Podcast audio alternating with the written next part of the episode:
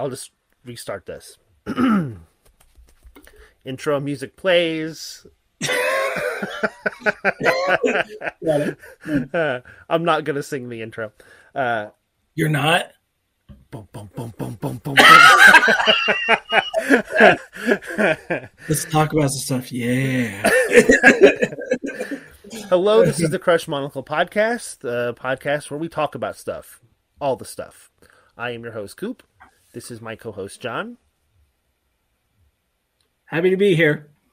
Uh, a little hesitation. No, very happy. no. I'm not happy either, Jon. No. We just do this to torture each other.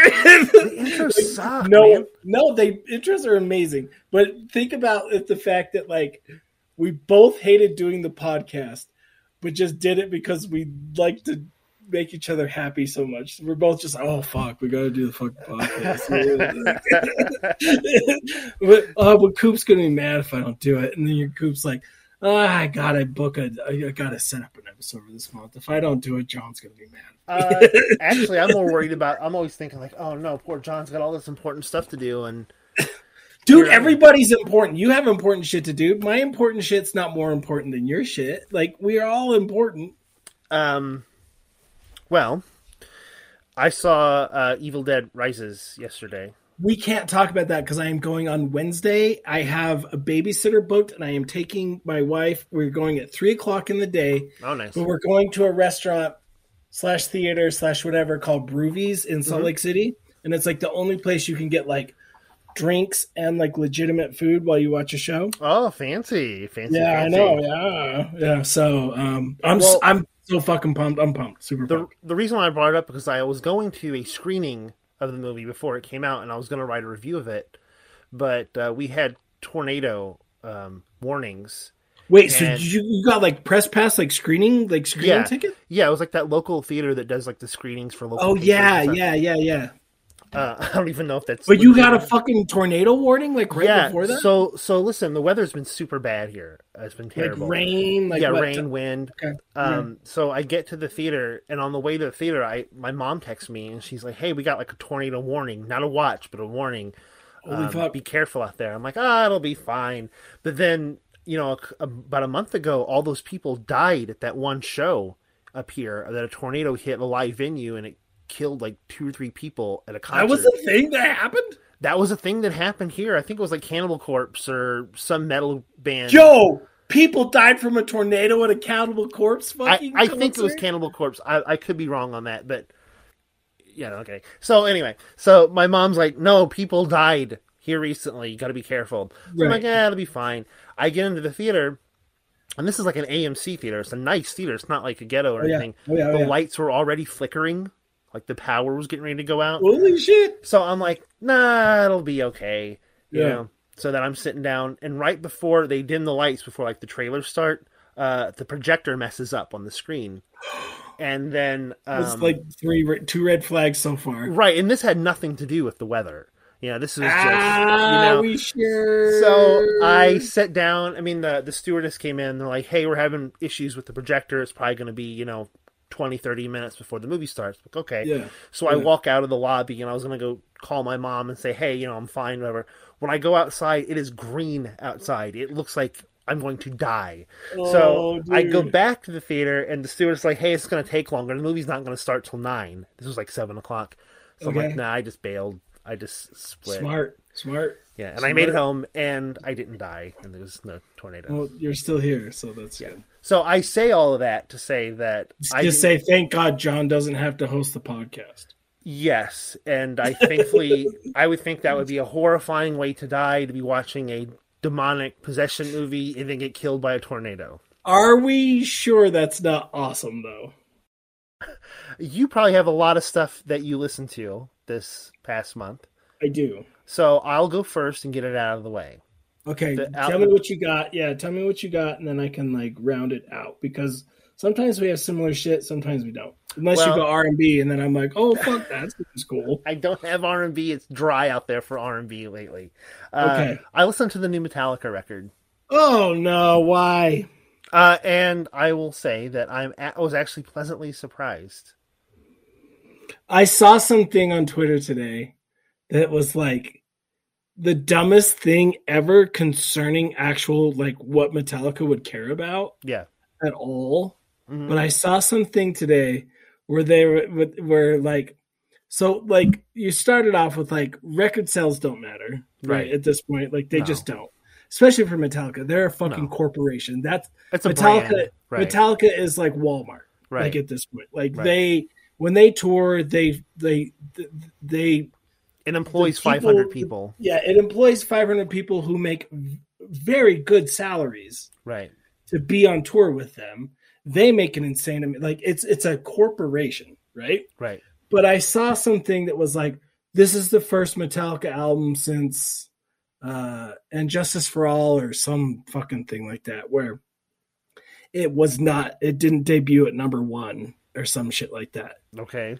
Uh, yeah and it like showed this picture of the band like all like ooh you know and it's like uh, they only like one. They didn't need to. They didn't need to put out an album at all. They don't ever need to put out a new album ever. If they No. never want to, like they don't even. and they haven't had to in the past 15, 20 years, arguably. Yeah, and and like uh, you know, like and like the albums that they have put put out, like they're not adventurous.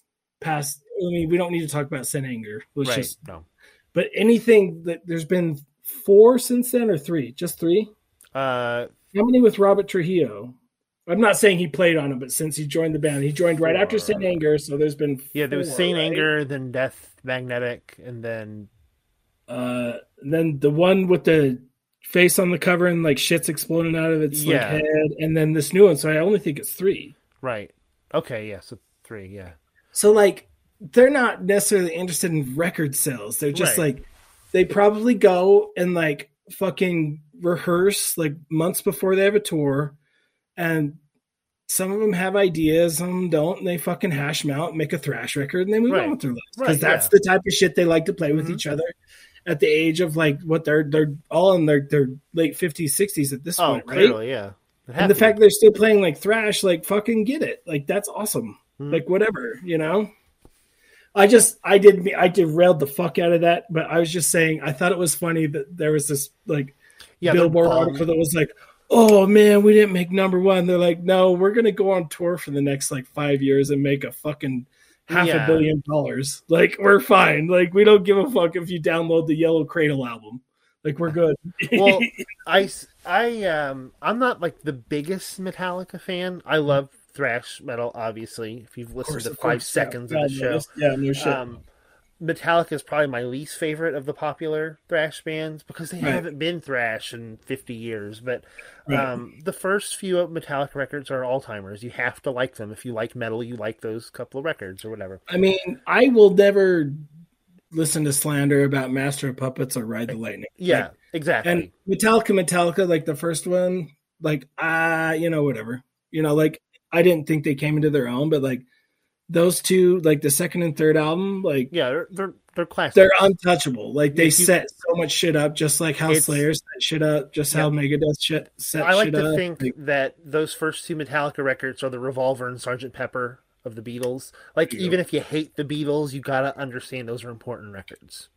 Fair. Okay, fair. so in saying that, um, the rest of Metallica's catalog is really here and there to me. They're my brother's favorite band, so I've listened to them all my life.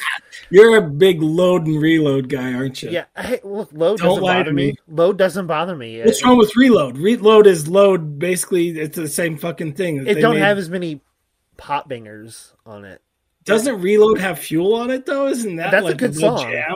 That's the jam, but the rest you can just keep that record. But uh but anyway, so this record does feel legitimate. Does load have King Nothing on it? That's load, yeah. Okay, that song's dope. I heard that song was about Kerry King. Oh really? Yeah, it was like some kind of dig at Kerry King. That's like one of the more like prominent bass lines in all of Metallica. Yeah,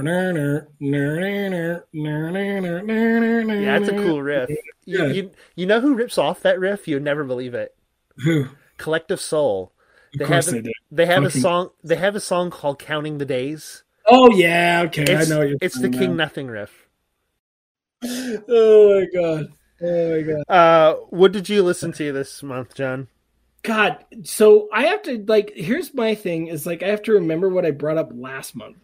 So I brought up Ohms last month, right? Yep, yep, yep.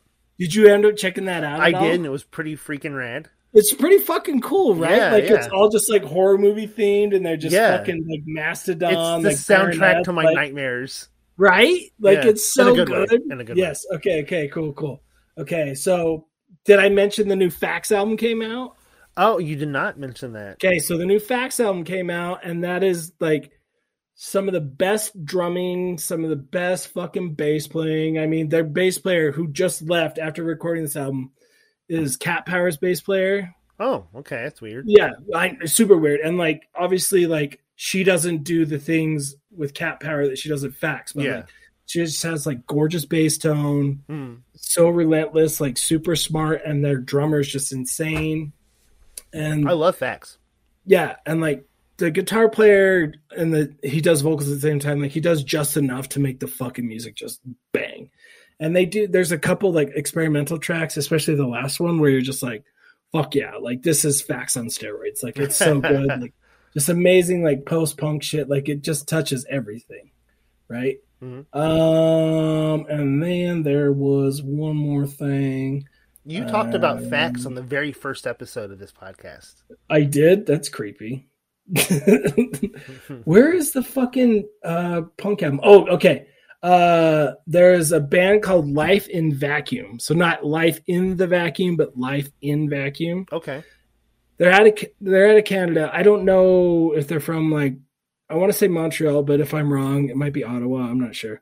But it's like super heavy. Um Did you listen to Cola at all last year? Like me and Kendon loved that album. Did Yeah. you listen to Cola at all? Yeah, yeah. I I listened to it a couple times. I didn't. It's not in my. Didn't playlist. stick with you. Okay. Yeah, But it's I like remember okay. liking it. You know. Yeah, yeah. So um I want to say I don't want to compare it to this because it's kind of dumb, but like it's like Strokes but heavier. Like it's like Okay. very it feels Nirvana, but it's not like cringy grunge ripoff Nirvana. Right. Okay. So it's like Strokes with like more like Aggression. yes, please, yeah, yeah, exactly. Okay, yeah, I and dig that. I have been like fucking loving that. So that isn't much like genre differentiation. You know, we're talking thrash metal, we're talking heavy shit, and talking post punk. Consistent. yeah, so there's no hip hop for me. Um, I did stumble upon that Debby Friday. Have you checked that out at all? No. So that's just like intergalactic like R and B shit, and it's really good. Yeah. But that came out like months ago. So, that's okay.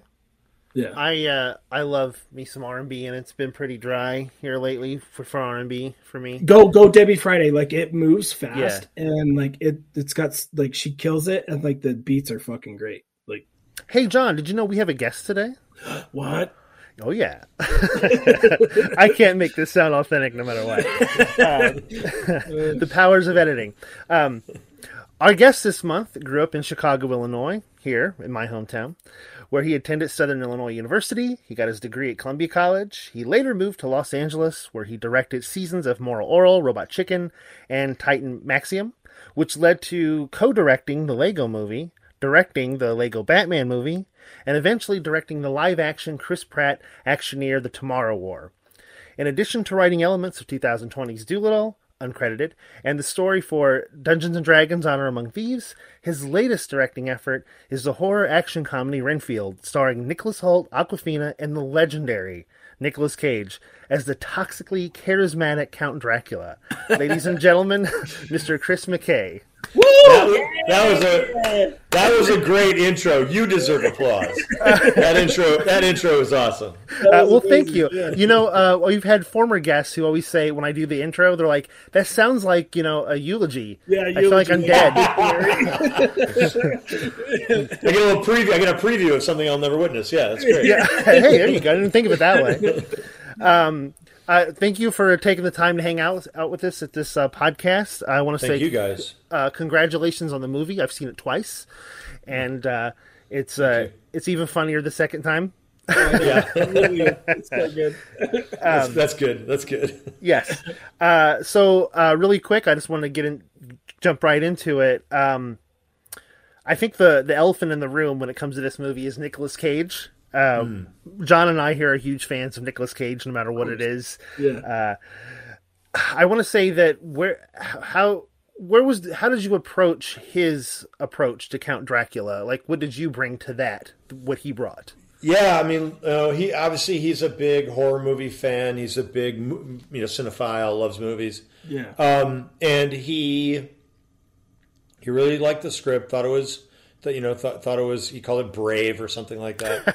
yeah. um, that we were going to do this movie, uh, but uh, you know, I, I I showed him I showed him animatics, some things that I'd done with storyboards, and did some very rough ideas about what the scenes would kind of you know uh, some some of the action and um, did showed him from the stunt viz and that kind of thing, just to give him the idea of the tone of what we are going for. Um, and then kind of got into just doing costuming with him. Started talking about things that I wanted, you know, and he had ideas. Obviously, uh, you know, costuming is very important to him.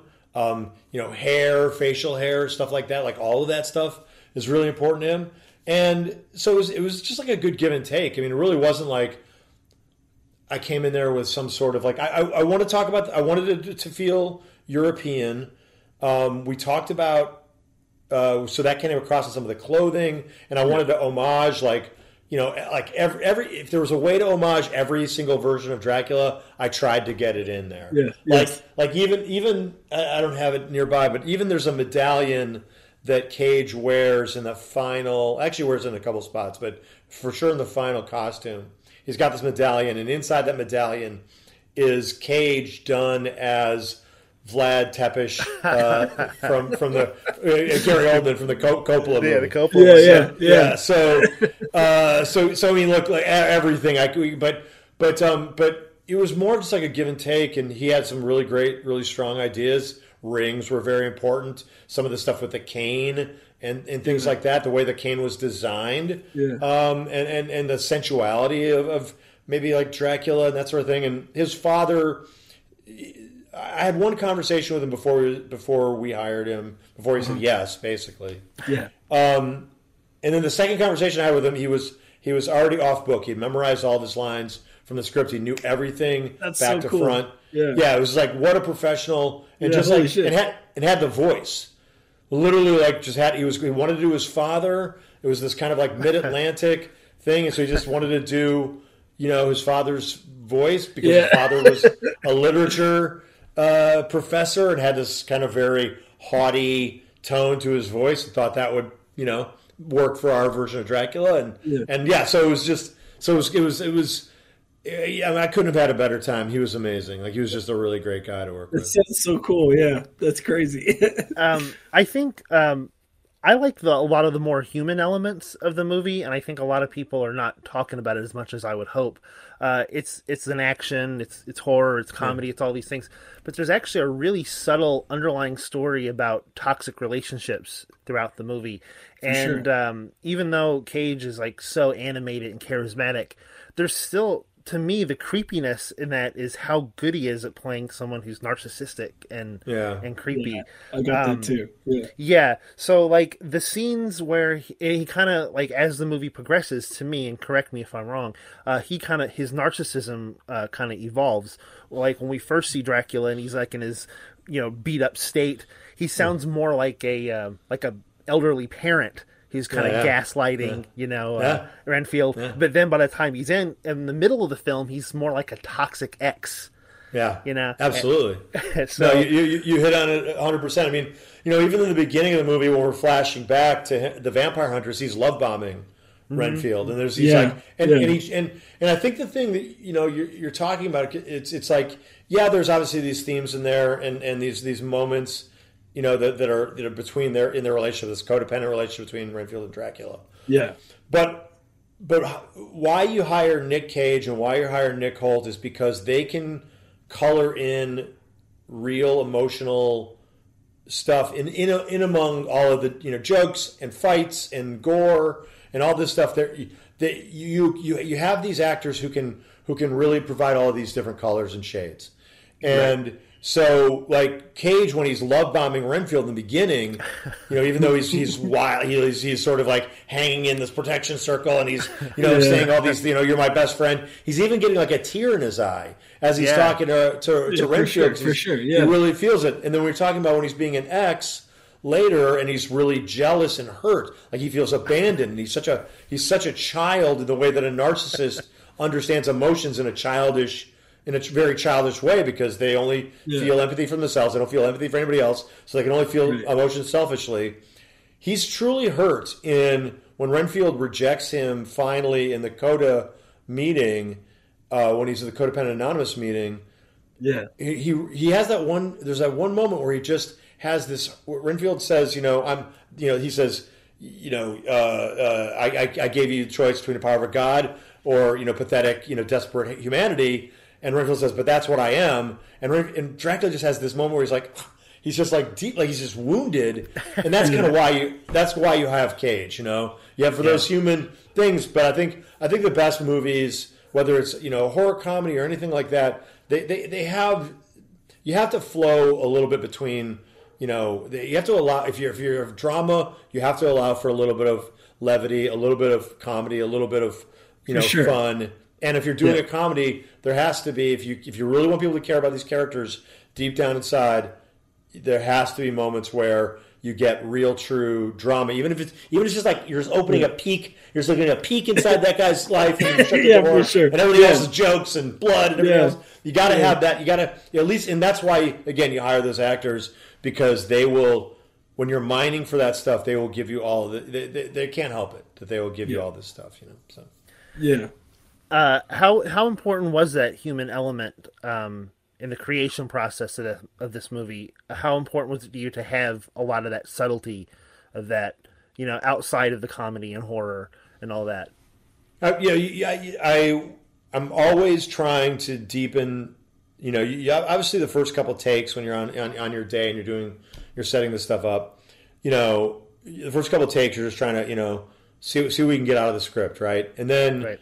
Once you start to you, you you kind of you know you get educated real fast on what people are doing and what you know what they're doing with the material. And you know Yeah. with Cage and Hoult I did have a little bit of rehearsal time. So in my office we did we did a, we did a few things. We got to one of the sets early and got to do some stuff. But it's not like we had like weeks of rehearsal. You know for Right. for something like this that's not that's not part of the but you know it's not part of anybody's plan. You know I mean I wish I wish that it was but you know ultimately when you're dealing with a budget and all of these other you know people's schedules and things like that it's really hard to actually get that kind of solid rehearsal time.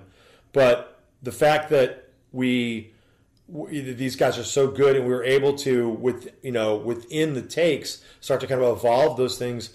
And and to me i'm always looking for that stuff. So it's incredibly important to be able to find just some kind of human anything you know just because it just i just think i just think it just you know grounds the movie in something real and makes sure. you ho- hopefully makes you feel something at the end of the day Yeah. that's No, the it does. goal. Yeah, yeah, It's I mean- make make you feel something Yeah. Agreed.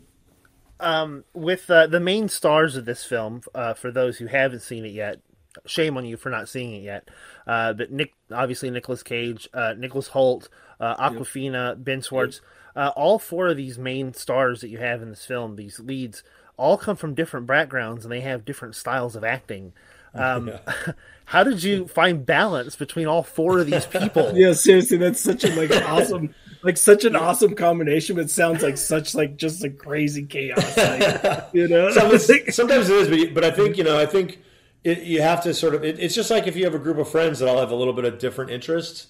Yeah. You know what I mean? And you're trying to do one thing together. You know, it's Yeah. like it's like Yeah. it's like you're just you just have to kind of find. Oh, you know, everyone's got a different.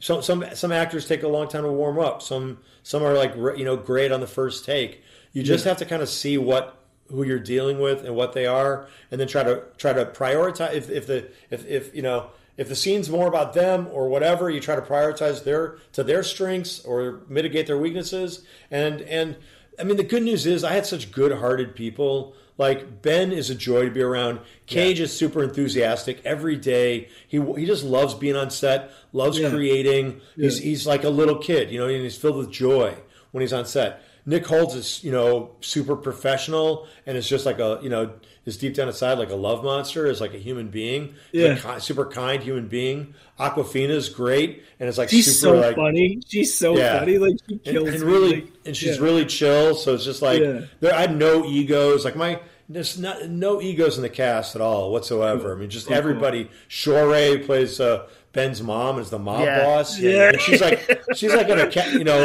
Academy Award nominated actress. Yeah. she she couldn't have been more lovely to work with. Like everybody. Everybody there was just all there for the right reasons, all there to have fun, and I think you know, you, you- I think that's what people, you know, at the end of the day, people just wanted to have fun, and they and we try to keep the set as fun and as light for the actors as humanly possible. So, Yeah, that cast is so good. Like it killed me. Like I, as I was watching it, I was just like, I'm dying. Like it's, it's so good. Like loved it, loved it. Uh, So one of one of my favorite things about the movie is that this movie hates ska.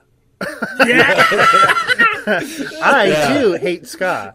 Oh, really? So uh, I want to know really quick, uh, what's the story with this movie hating ska so much? yeah, yeah. Um, I, you know, honestly, like I think in the script, the the it wasn't ska in the original version of the script I, I read. what was And, it? and Do you it remember was, what? it was it was Rush. Okay, It was the Rush. which is So- funny in and of itself, you know. which is fun, which, is- which is very funny. But then, but I felt like okay, like if you're if you're just targeting a band, right? Like Yeah. it, it, it felt a little like mean spirited, maybe, Right. and like because then you're kind of like punching, you're kind of like punching down on the band as opposed to like and and and and so I asked I asked Ryan the writer to see like let's try something else, and he came back with ska, and the and the reason why I liked the idea of ska is that whether you like ska music or not, Right. it is so happy and peppy, Right. As, as, a, as a musical thing that it's almost like it's Yeah. it, and, and also it's it's a genre that like it, you know it's like got a little you know it's got a little bit of reggae it's got a little bit of like you, you see in like certain punk Yeah. rock bands Right. like it, it bleeds it bleeds into all, all all of this stuff. So I feel like okay you know you know you, you can't really t- you know truly hate you know it's like it's like for her to hate ska, and then you just the next you, you cut to Renfield going there and it's the happiest music in the world and he's gonna go murder these people. Like to me that there's something like you know at least mm. potentially funny about that so it felt a little bit better that we were just like you know again because like like you know like like I said is like you know it's like in, there's there's little bits of ska in every you know almost every musical genre Yeah, yeah. has has has some has a, has a has a has an element of ska in it you know like um that it just felt it just felt like the right uh, idea, you know, uh, to do. So and it did, and it felt like something. I mean, unfortunately, now there's like I guess After Party also, which Ben Schwartz was in, was making fun of ska. The TV show After Party makes fun of ska. So I guess I guess it's ska. It's game. It's game on for ska right now. But I also I just hope it. I hope that for people that like ska, they'll, they'll at least like the, the you know giving ska a lot of attention. So that so that's that's that's good. Now I think, I think people that like ska like to be dunked on a little bit, so this is perfect. I And I think there's- also, there's an underdog. You're absolutely right. There's an underdog status to ska Yeah, that I think people yeah. really yeah. Well, but I, I'm also going to cherish the movie every time I see that scene and know that Rush was the backup plan. Like that is every time. Like I'm gonna die. Like that's so good. yeah, well, you, we can dunk on ska all you want because I hate it. It's, it's an infection. um, so uh, with this movie, uh, obviously with the the flashbacks early in the film, uh, of course, it calls back to the Tod Browning Dracula, which is a Yeah. Probably the first horror movie I ever saw as a kid. Oh, cool. I was obsessed with the Universal horror films as a kid. I had them all on VHS. I didn't know that, Coop. That's cool. Yeah, I, I have all like the AMC or the TCM versions yeah, of VHS. yeah, yeah, yeah. Um, but uh, one of the things I uh, th- about the original Dracula, which I know this is not your film, obviously, hundred years ago, but on the very opening of that film, you see like this little tiny casket with this bug crawl out of it, and yeah, I love that shot. yeah, I love it too, but I it never did explain what it was. Is it a giant bug in a casket or is it a little one? And uh, this film kind of answers that. It's it's one of Renfield's bugs. Yeah, yeah, yeah, yeah, yeah, yeah. Well, you know, I is that? That's crazy. That's I- so, in the end credits we put that shot in the end credits. Yeah. we put Yeah. that shot from the Tod Browning movie in the end Yeah. credits because I was always like, I was like, is this a joke? Like, is this like is this because it's like it's a ti- it's a tiny casket with a with a bee and it's like a bee crawling out of it. Right. So it, it's the weirdest. It's the, it's the weirdest thing. I like. I, I thought I- you know again. I ca- it's the thing that always like plagued me. It's I'm, I'm, I'm obsessed about that image because I was like I can't tell if Tod Browning means this as something funny. Right, yeah, I never or get it. Or if it's just if it's just weird. And so yeah, so we like the idea of like Renfield having a casket to put his to put his you know a bug coffin to Yeah. put his bugs like like that's his like Altoids. Yeah, his Altoids, you know, reference. box. So, uh, but but but yeah, and, and like yeah, like we were very inspired by Tod Browning's movie. I mean, we Dwight Frye playing you know Renfield was Yeah. a big influence. Yeah, you know, sure. on us for for Hoult for Hoult and for the performance. Yeah. Cool, cool. uh, this is a, a pretty probably a loaded question for you. Uh, with your animation, stop motion, and all that background, like Robot Chicken and the Lego movies and Lego Batman, what did you take from those to and apply it to something like Renfield? I know that this isn't the first live action you did, but Renfield's feels more like Robot Chicken than it does the Tomorrow War. Yeah, for sure. Yeah, yeah, for sure. and that's not a dig at either film, but it's Yeah, just that. Uh, what did you take from those those animation things and to apply to a live action film? Yeah, I mean, there's there's a lot, but I think the main thing, like, uh, the main thing that I took away from doing any animation, whether it's stop motion or CG animation, um, is the uh, animatic process and using the animatic process to try to previs. So storyboards that are cut together Yeah. with sometimes you're ripping stuff from other movies or throwing some stunt viz or other things in there that maybe you've shot on set or in the office and doing an animatic for each scene to be able to help people understand the tone. So adding um, adding scratch voices or sometimes taking voices from the table read Yeah. um, and putting all of that stuff together. That's something I try to do for any movie, whether it's a dialogue scene or a very complicated effects scene, and try to previs as much as possible so that we can get you know as much out of the day and kind of know a little bit more about the scene going in. Can Yeah. can see where there's some flaws in the scene, or we need things explained, or where we're not, or we need more coverage or something like that right Yeah. um, or more unique coverage. And then the other thing is when I was when I was working on Robot Chicken and Titan Maximum and Moral Orel, um, we were trying to we had we had we had 15 stages, 15 stop motion stages. We had 13 animator animators.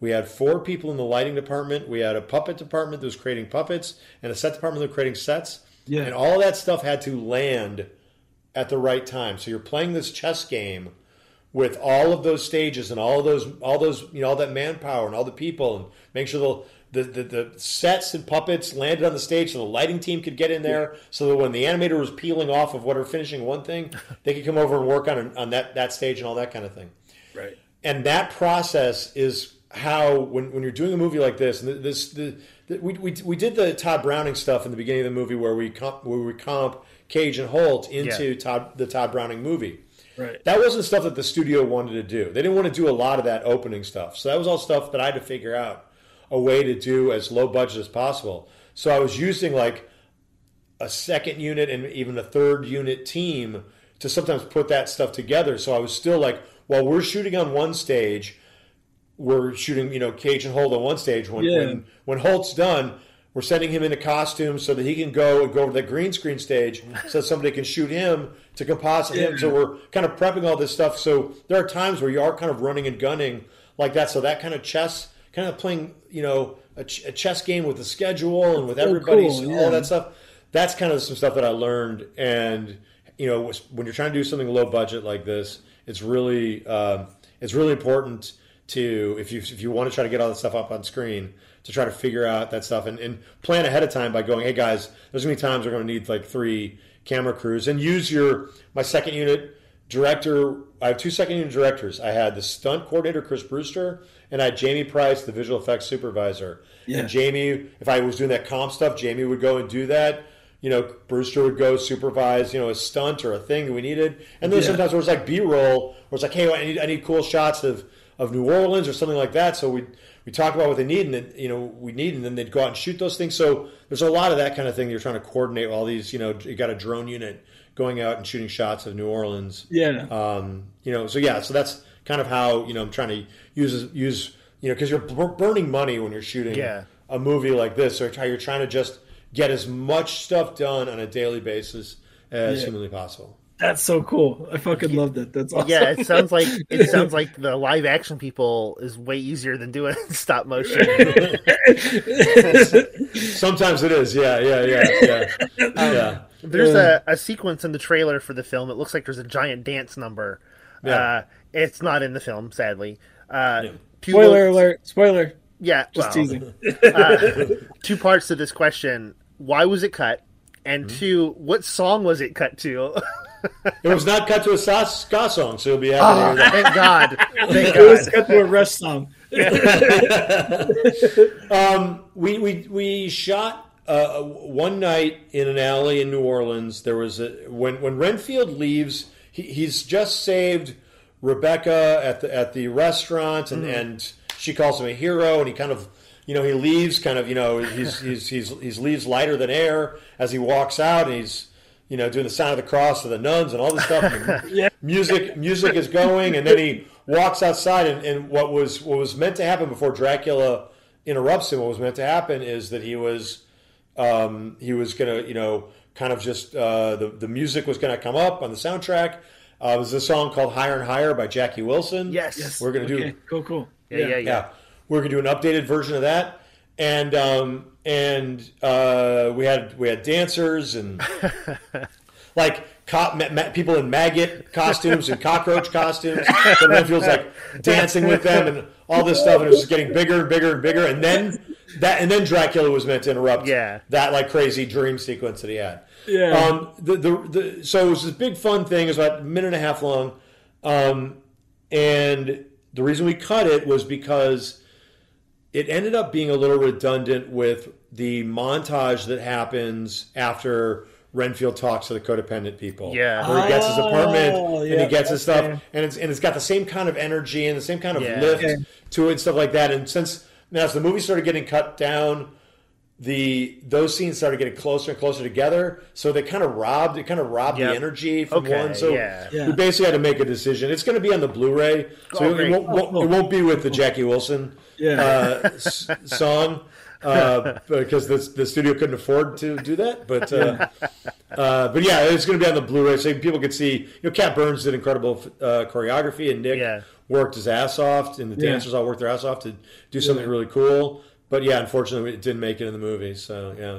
I was dying at like the new wardrobe that he was purchasing, like just Oh, all these yeah. The and like stuff. pastels Yeah. and shit. Yeah, yeah, Yeah, yeah. I was, it was killing me. It was Yeah. fucking killing me. It was so Yeah. good. Well, I, I would I was going to ask you what's your favorite Dracula, but we already know it's Nicolas Cage. So uh, I will ask you uh, what's your favorite horror movie? Uh, wow, my favorite, my favorite horror movie. Um, Can't you ask him for like a top three or a five? Like Yeah. just the one that's a lot. Like It's it's it's tough because I want to you know there's so many so many Yeah. directors I want to shout out. I mean, The Exorcist fucked me up when I was a little kid. Yeah. sure, really for really really bad. Yeah, I loved it. But but that but even the trailer, like seeing the Oh, yeah, trailer yeah. for it with the way you know just like everything about it, this you know, Yeah. tubular bells and everything else. Yep. Um, and I love how late it take, uh, how long it takes, like she, all the effort she puts into trying to figure out what's wrong with her daughter, and finally going to the priest. But it's like we we all know what's what's going on, but it's like she's trying every Yeah. everything else. Um, it, it's I love I love that. I'm, I'm you know I, I haven't watched it in a couple of years. I'm sure it's I'm sure it's one of those things that doesn't hold up as much, but I just I really love um, I really love that movie. Uh, the um, you know I, I saw a lot, you know there's like a I can't even remember which John Carpenter movie I saw first. I don't know if it was The Fog or Halloween or on Precinct 13, Yeah. but they were all kind of like on cable or on VHS, Yeah. kind of around that Yep, around yep. that time. Yep. And um, and just the way he uses the camera, obviously, everyone talks about. You know, he's amazing with camera. He's really great with like really pithy dialogue and really just really compact hmm. movies. And I, you know, his movies always made me his his movies always made me want to make movies. And I've been very. I don't know if you guys ever have you seen him in concert when he takes No, that not concert? yet. No. Oh my I God. want to. no, no. You have to you have to go. It is so fun to watch him up there at however old he is now. Yeah. And he, it's him and his son and a, and one of their friends, and they're just playing all the music from his movies. Yeah. And he's Yeah. up there like a rock star, but they're playing the behind him. They're playing images from the Oh movies. shit! Do they play the scenes while they do the soundtrack? Yeah, Oh, it's shit. really Okay, it's I- really great, cool. and it's just like it's so fun, and it's just and it's just yeah. I mean, it's just it's really great to see it, and just how much the music meant so much to those movies. I mean, everyone knows that, but it's just course, it's yeah. just it's just kind of great to kind of extrapolate it out Yeah. like that and put the music as the foreground, you know, foreground of Yeah, everything, sure, yeah. and you're just there. If, if, if you get a chance, if you if you, if it's to see that, you got to go see it. It's it's really it's really worth it. And he's a filmmaker that I just love, and so you know I've loved all of his movies, and and you know even even ones that you know I- I'm I'm you know. I, you know, I, I still get like fascinated by Ghosts of Mars. Like I'll go back Yeah. and like Yeah. watch watch Underrated. Ghosts of Mars and just just like try to like pick things apart and kind of go, okay, yeah, because there's all that because it's the flashbacks and all that stuff Yeah, in the movie, yeah. and try to figure out like you know what came first and Yeah. all that kind of thing. Um, and then you know, uh, you know, uh, Sam Raimi, Evil Dead movies. Yep, yep. Um, especially Evil Dead Two was huge. Um, and um, and Fright Night, uh, George Romero's Dawn of the Dead, uh, uh, all that stuff were you know big movies for me when I was a kid. Yeah, Uh, that's can awesome. you uh, can you please do a remake of Fright Night? I, I would love to. yeah.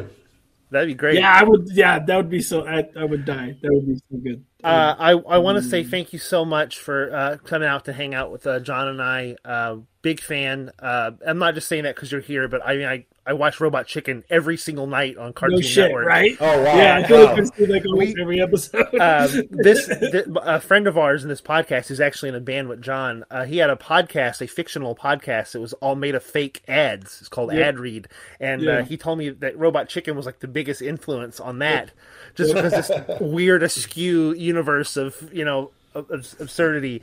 So um, yeah, you've kind of kind of been throughout all of our, uh, our lives here. So. Uh, Everyone, please go see Renfield. Uh, see it multiple times. It's a great movie. Buy it on Blu-ray. Yeah, co- coming in June on Blu-ray. Yes. Yeah. Okay. there Um, you go. But yeah, I do want to say thank you for hanging out with us. Yeah, thank you. Thanks for all your support. I really, really appreciate it. You're awesome. Thank All you. right. Well, I think that's uh, going to do it for uh, this episode of the Crushed Monocle podcast. I'm your host, Coop. Uh, this is my co-host, Jon. Hey, hello. This is uh, the greatest comedy slash action slash horror stop motion CGI. Slash amazing. uh, slash Nicholas all kinds of Cage, awesome uh, holder, uh, director, Scott Mr. hater. Ska hater. Ska hater, uh, Mr. Uh, Chris McKay. Thank you very much. Thank you, guys. It's really lovely. Thank you. All right, like and subscribe, folks, and we'll catch you on the next one. Peace out.